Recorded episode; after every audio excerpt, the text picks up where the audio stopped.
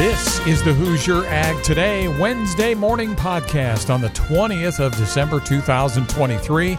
I'm Andy Eubank, Eric Pfeiffer, and CJ Miller coming up with news today. Eric reporting again from the Panama Canal during his trip with Indiana farmers there. Also in the news, key issues for Indiana Farm Bureau going into 2024. This hat podcast brought to you by First Farmers Bank and Trust. Experience banking built on heart, grit, and agriculture. FFBT.com for more and stop by your local branch to talk about your ag operation today. Also, today, Chief Meteorologist Ryan Martin has mild air taking hold, and it was more losses in corn and beans. We have Arlan Suderman analysis today on the Hat Wednesday morning podcast. At First Farmers Bank and Trust, we know that when agriculture thrives, we all do. It's the heart and grit of our agricultural communities that keep the crops coming in and the livestock cared for day and night. That's why we build financial solutions around the needs and schedules of our ag clients. If you're looking for a financial partner that has has over 135 years' experience in understanding and supporting agriculture, we want to hear from you. Let's harvest success together. First Farmers Bank and Trust, member FDIC, equal opportunity lender. In Indiana, there isn't a country road, county highway, or interstate where you don't pass a farm. I'm Bruce Kettler, President and CEO of the Agribusiness Council of Indiana. Those of us involved in agribusiness understand the importance of our industry. ACI exists to advocate for the needs of our members and the whole of Indiana agribusiness at the State House and beyond. We hope you'll join us. Visit our website, inagribiz.org, to get your membership started today. The Agribusiness Council of Indiana, strengthening and connecting Indiana agribusiness.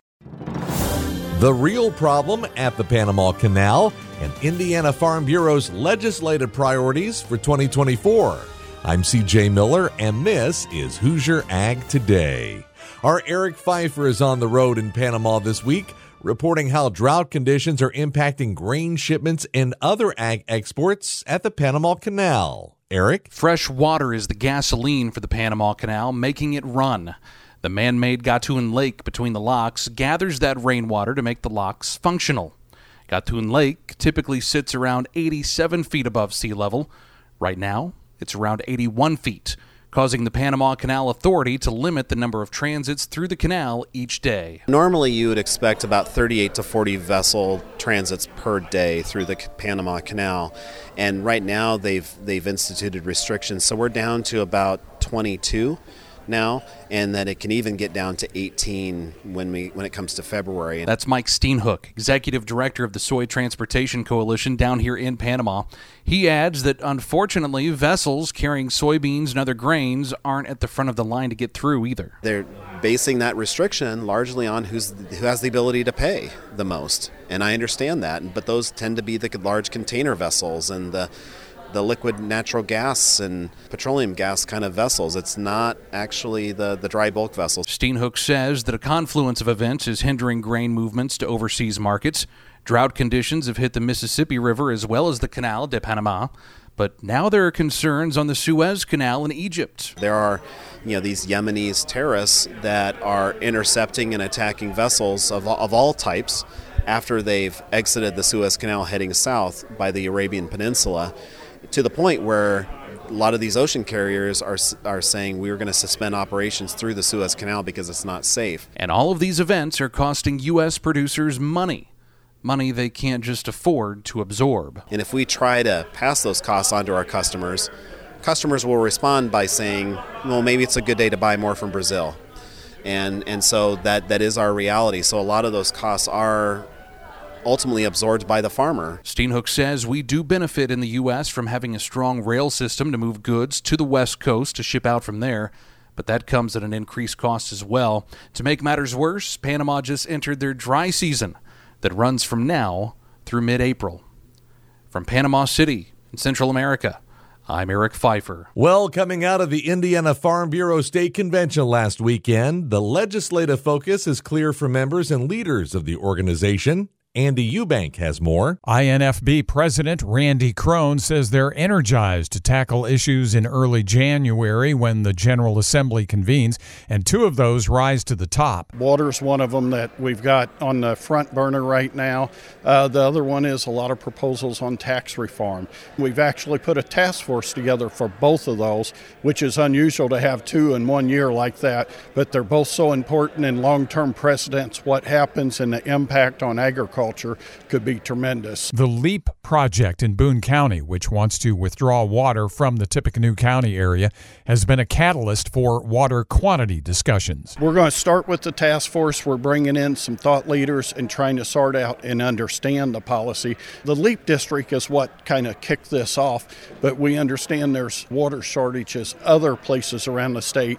And if you start piping water, what's going to be the policy? What's the precedent? What happens if, you know, in 10 or 15 years, there's a shortage where they're doing it. You know, how do we change? What's the policy going to be? Who's the winners and who's the losers, really? And so we want to make sure we get policy in place that I would hope there's never a water crisis in Indiana, but if there is, we're not setting a policy in the middle of the crisis. We've got the framework to decide up front. Krohn shared with Hat he never dreamed years ago there would one day be water quantity concerns here in Indiana. We've talked the quality side quite a bit. The quantity quantity. Uh, but when you have somebody wanting to pump 100 million gallons a day from one watershed to another, it makes you kind of set up and say, okay, what's the policy around it and how are we going to deal with it? And that's what I've charged the task force to look at. And we've brought some outside experts and uh, hydrogeologists in to help us understand this, for we know what we're dealing with. And I, a part of it, I think, what's going to be key is monitoring when they're pulling this water out to make sure if we're not recharging aquifers, we need to make decisions early, not when we're at a point of a crisis. Indiana Farm Bureau will host the legislative forum to kick off the session in January. County leaders will have a chance to meet with Indiana House and Senate legislative leaders on January 9th at the Indiana Roof Ballroom. Krohn was happy to tout membership growth last week at their convention. It has now increased eight years in a row. It's been a slow, steady increase, and that's what we've talked about it let's just be steady and work at it year after year. And we've been able to accomplish that. Proud of our volunteers and what they've done there, uh, our staff, and also the insurance team plays a very important part of the membership puzzle. So we thank all of them for their hard work. Randy Krohn, Indiana Farm Bureau. I'm Andy Eubank. And I'm CJ Miller. Hoosier Ag Today, Indiana's Farm Radio Network. Let's face it. Operating a farm isn't going to get any less expensive this year. That's why an operating loan from Farm Credit Mid America is built to give you more cash back and more flexibility in how you are able to manage your funds. Learn more at fcma.com/operating and get an operating loan that pays you back. Loan subject to credit approval. Additional terms and conditions may apply. Farm Credit Mid America is an equal opportunity lender. Mile there in charge of Indiana for a stretch. I'm Chief Meteorologist Ryan Martin with Hoosier Ag Today's Indiana Farm Forecast. Southwest flow going to bump temperatures up here a little bit as we move through today and tomorrow. We look for sunshine and blue sky through most of the next couple of days. Not a bad setup here as we work our way toward the Christmas holiday weekend. Clouds will be increasing as we move into uh, Friday. Out of the clouds, I won't rule out a few hit and misses scattered showers. I think we'll end up with coverage around 60% of the Hoosier State. We had been saying more central and southern Indiana. Right now, I guess I don't want to finesse it too much. I think by the time we get into Saturday afternoon and evening, the majority of the state will have had a chance for a few hundreds to a few tens. But again, 60% coverage is probably where we shake out at. Christmas Eve on Sunday is mostly dry with clouds and some sunshine. And then for Christmas Day, we have a wet Christmas, not a white Christmas. Rain's moving through. I expect anywhere from a quarter to three quarters of an inch on Christmas Day and Christmas night. What's really interesting then is once we get done with Christmas, overnight Christmas night, right on through Tuesday the 26th, Wednesday the 27th, and Thursday the 28th, this upper level system or an upper level system seems to want to just sit here and rotate. It's cut off from the jet stream, so we're going to have several days back to back to back of moisture. At this point, I think most of it is predominantly rain Mm-hmm. but I don't want to rule out a few sloppy wet snowflakes, especially as we get into the 28th. That is Thursday, but plentiful moisture. I think we could add Tuesday, Wednesday, Thursday, another one to one and a half inches of precipitation across 100% of the Hoosier State. So gear up. It's going to be a wet final week, the way it looks, between Christmas and New Year's. A wet final week of 2023. Now, that really relies on this upper level low A taking the tra- same track that we see and B slowing dramatically like what we're seeing. If this thing is able to catch a wave of a jet stream and move through faster, all bets are off. But this is the way that we're seeing things here this morning. We'll update you again multiple times before this week is done. After we get rid of all of the moisture, so right when we're getting out of the Thursday time frame going into Friday the 29th, we do see a big cool down coming for a good chunk of the eastern United States. So we're cooler than normal to finish out the month but it's not cooler than normal for very long. Seeing strong surges in temperatures again over the western United States as we head toward New Year's Day.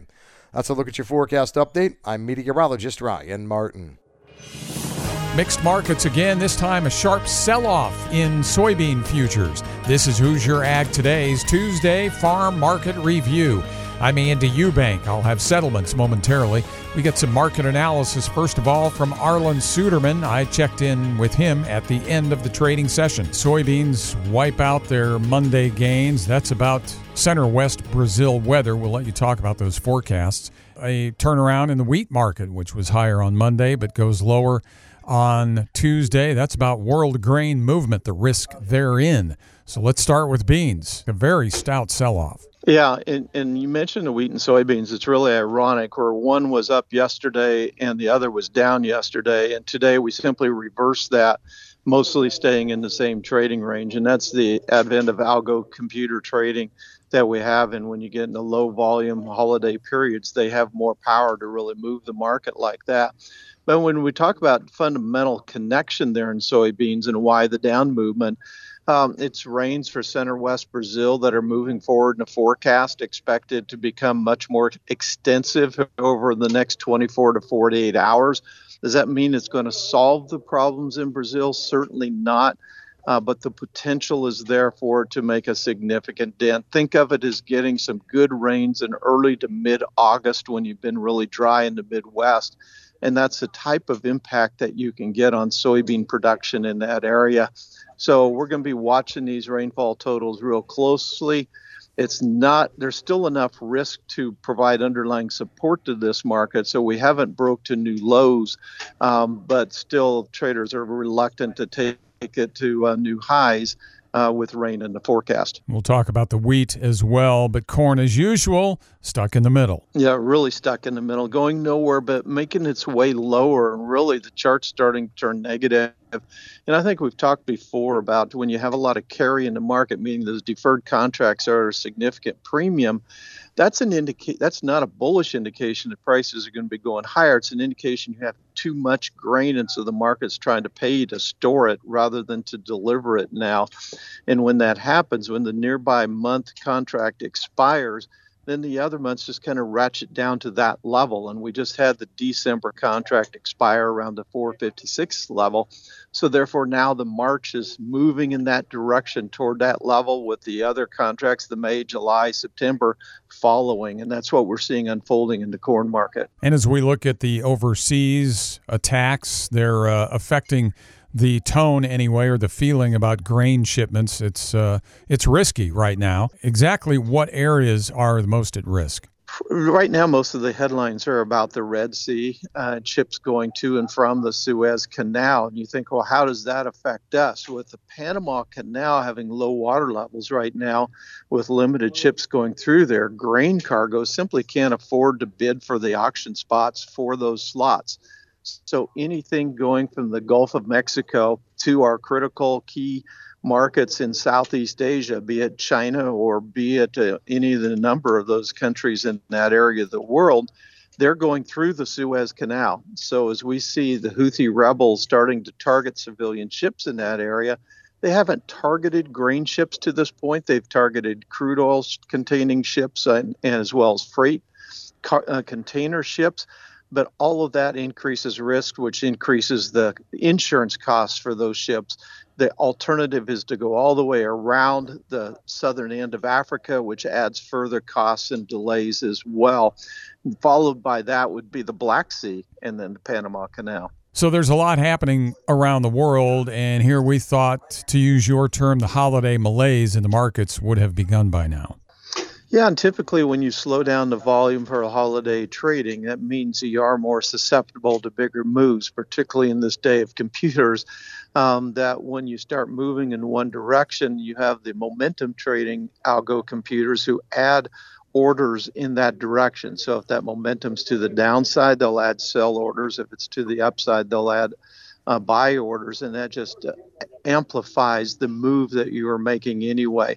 And so that's one of the reasons we saw the bigger move to the downside in soybeans and the bigger move to the upside in wheat on this Tuesday uh, as those uh, algo computers just really amplify those moves. Market analysis from chief commodities economist at StoneX, Arlan Suderman. Now, settlements from Tuesday trade down four and a quarter on March and May corn. The March contract 472 and three quarters, and May ends at 485 and a quarter. July 494 and three quarters, down almost a nickel. January beans 1312 and a half, down 14 and a half cents. March 1322 and a half, a loss of 17 and a half cents. And March wheat ends the day five and three quarters higher at 622 and three quarters. The meat's down. February live cattle 168.77 down 85 cents, and February lean hogs 70.55 down a dollar two. I'm Ian Eubank with the Tuesday Review. This is Hoosier Ag Today, Indiana's most listened to farm radio network.